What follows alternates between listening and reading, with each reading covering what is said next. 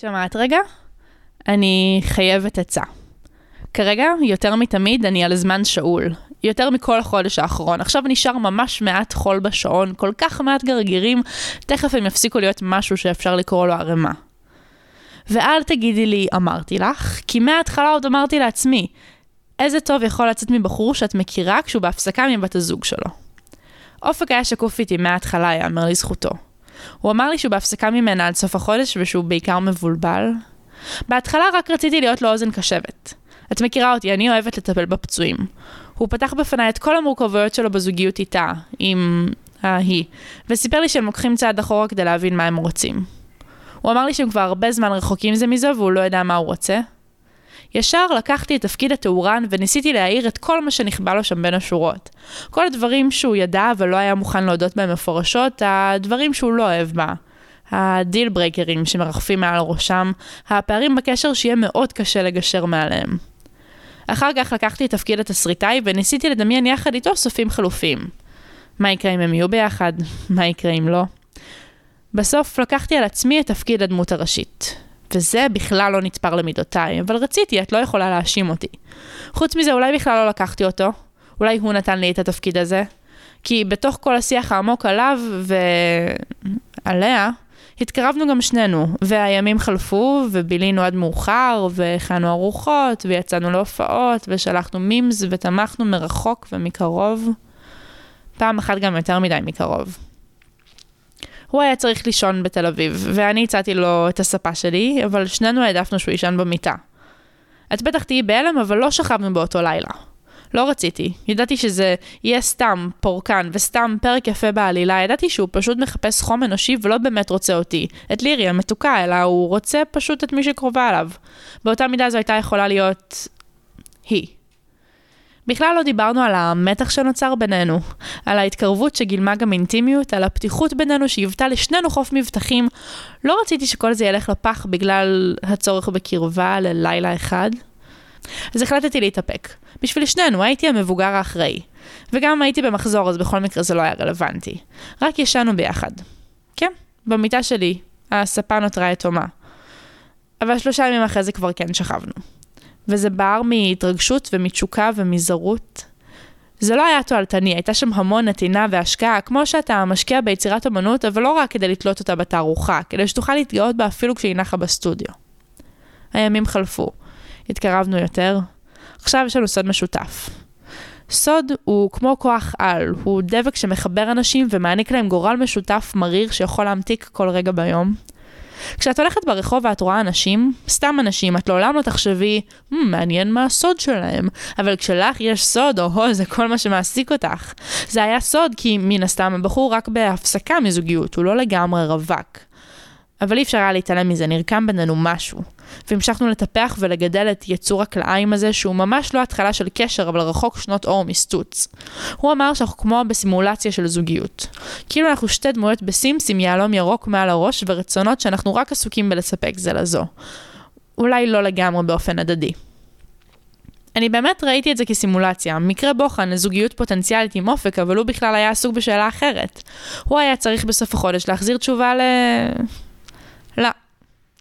מעל היהלומים הירוקים ריחפה לה בועת מחשבה ובה הצטיירו פנים של מישהי שהיא בכלל לא אני. ככל שקירבתי אותו אליי, הרחקתי אותו ממנה. זו תובנה שנפלה לי בלילה, אחד מאותם לילות שישנו ביחד, כשמשכתי את זרועו שיחבק אותי חזק יותר. בבוקר הבנתי שגם אם אמשוך לו בזרועות הכי חזק עד שיתלשו ממקומן, הוא עדיין לא יהיה שלי. וככל שחזרתי לנעלי התאורן, יכולתי להבחין בהתנהגויות שלו שלא מכבדות אותי וגם לא אותה. הוא לא ראה אותי גם כשהפעלתי פרוז'קטור. הוא הרגיש לי מאוד ילדותי לפעמים, חסר אמפתיה קצת. מדי פעם סינן בוואטסאפ, מדי פעם נרדם ושכח שקבענו.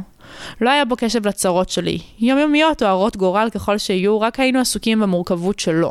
והוא תמיד נתן לנפח את הכל ולעשות דרמה ושואו, גם כשהיה מדובר בעניינים שוליים, הוא נסחף הרחק בטורנדו של עצמו והשאיר אותי לבד בקנזס. הוא היה עסוק בבלבול, בתהייה, בבחירה, ובמרחבי הדילמה שלו אני כמעט ולא תפסתי מקום.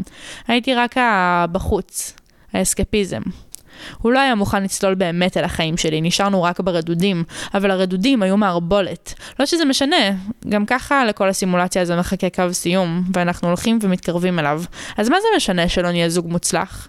אנחנו בכלל לא אמורים להיות זוג, אנחנו אמ, משהו. בשבוע שעבר הוא לקח אותי לראות ליקוי חמה של פעם במיליון שנה או משהו כזה. נסענו עם האוטו רחוק.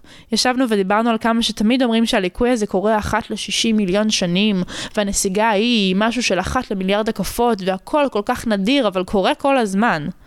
גם מה שקורה פעם בחיים כבר לא מרגיש חד פעמי, וקשה להתרגש כשהכל גם ככה נראה אותו הדבר, קטן, זערורי, רחוק מנקודת המבט שאנחנו מביטים ממנה. כששכבנו מאוחר יותר באותו הלילה, לצלילי האלבום של קנדריק, שאני ככל הנראה לא אוכל לשמוע יותר אי פעם בלי לחשוב עליו, הוא קרא לי לביאה. באמת הרגשתי חיית פרא. בזמן קצוב החוקים שונים, לא? והחלטתי שאם ימיי ספורים אני לא מתכוונת להתבייש בשום דבר. עשינו סקס חייתי להחריד ובהמתי ברמות, ובתוך כל זה הוא ראה בי את מלך החיות. כלומר, את זו שלצידו של מלך החיות. התלהבתי מזה שהוא בחר בלוויה, באותה מידה הוא היה יכול לומר חתולה, או נחשה, או שועלה, חיות נוספות שגם בהן יש ים של סקס אפיל, אך כמות לא מבוטלת של זימה. לאחר מכן הוא אמר, את האישה שלי. וכשהוא הרגיש איך הנשימה שלי נעצרה מההלם, הוא הוסיף, טוב, הלילה. מה שגרם לי כמובן להיחנק סופית. הוא היה חייב להנחית את הפטיש הזה, להחזיר אותי למציאות שבה אני המורה המחליפה, החלב סויה, העיבוד לסרט, כל מה שמנסה לחקות את המקור ולעולם לא יצליח, אז משתמשים בו זמנית. כמעט כמו פשרה. גם בפשרה יש תועלות, אבל אני עדיין לא היא. אני חושבת שהדבר הכי נעים בקשר הזה היה שלא נאלצתי לשאול את עצמי שאלות כמו, מה ההורים שלי יחשבו עליו? האם באמת אצליח להיות בזוגיות עם מישהו שגר במרחק של חצי שעה נסיעה ממני? טעם שונה במוזיקה זה דבר שיפריע לי לאהוב אותו?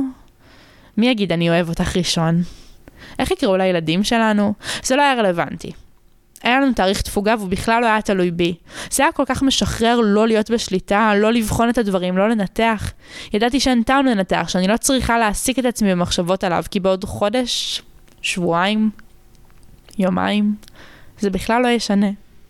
הוא פרק שקרב אל קיצו, כבר אפשר לספור את השעות. חוסר שליטה זה עניין ממכר. תחושה ילדותית, מחבקת, ואפילו שעשינו דברים של מבוגרים, כמו סקס ושתילת הציצים במרפסת, זה הזכיר לי את הימים שבהם אבא ואמא בוחרים בשבילך מה ללבוש ומה ללמוד ולאיזה קטיף נלך בשבת. יש בזה משהו כמעט ביתי, גם כשמדובר בגורם יחסית זר. השליטה הייתה בידיים שלו, ואני הרגשתי יכולת להתרווח כי גבולות הגזרה היו מאוד ברורים. המסיבה אוטוטו מגיעה על קיצה. בכלל לא חשבתי על שאריות החטיפים שידבקו לרצפה, בליוני ההליום שאט אט ינמכו, חתיכות העוגה שיזרקו לפח, ערימת עטיפות המתנה שאצטרך להיפטר ממנה, הליצן שידרוש את התשלום. הדברים האלה לא קיימים בזמן המסיבה, לא חשבתי על כל אלה. חגגתי. אפילו היו רגעים שבהם הבעתי משאלה, ש... בקיצור, את שומעת? הוא אמר לי שהוא רוצה לדבר איתי הערב ושאני אתקשר אליו כשיש לי זמן. נראה לי שהוא עומד לחתוך את זה. לדעתי הוא יחזור אליה. היא טובה לו אחרי הכל, והוא באמת באמת באמת אוהב אותה. ואני לא כל כך יודעת מה להגיד לו. חשוב לי שהוא ידע שגם אם הוא בוחר בה, בוחר, טוב, זה לא כאילו היה פה ספק, עדיין אכפת לי ממנו, ואני עדיין רוצה שיהיה להם טוב. וגם בא לי שהוא ידע שהוא באמת היה משמעותי עבורי בחודש הזה. גם כשרק העמדנו פנים שאנחנו זוג, כשרקדנו בסלון או ראינו סרטונים מצחיקים ביוטיוב, זה היה לי באמת נעים. לא רק אני הייתי אסקפיזם עבורו, גם הוא היה אסקפיזם עבורי. אבל אני הייתי רק דמות משנה בסיפור הזה. הייתי רק נקודת המפנה שעזרה לו להבין שהוא בכלל אוהב את... אותה. אז מה את חושבת? איך להגיד לו את זה? סליחה על החפירה. תודה שהקשבת לפודקאסט שלי.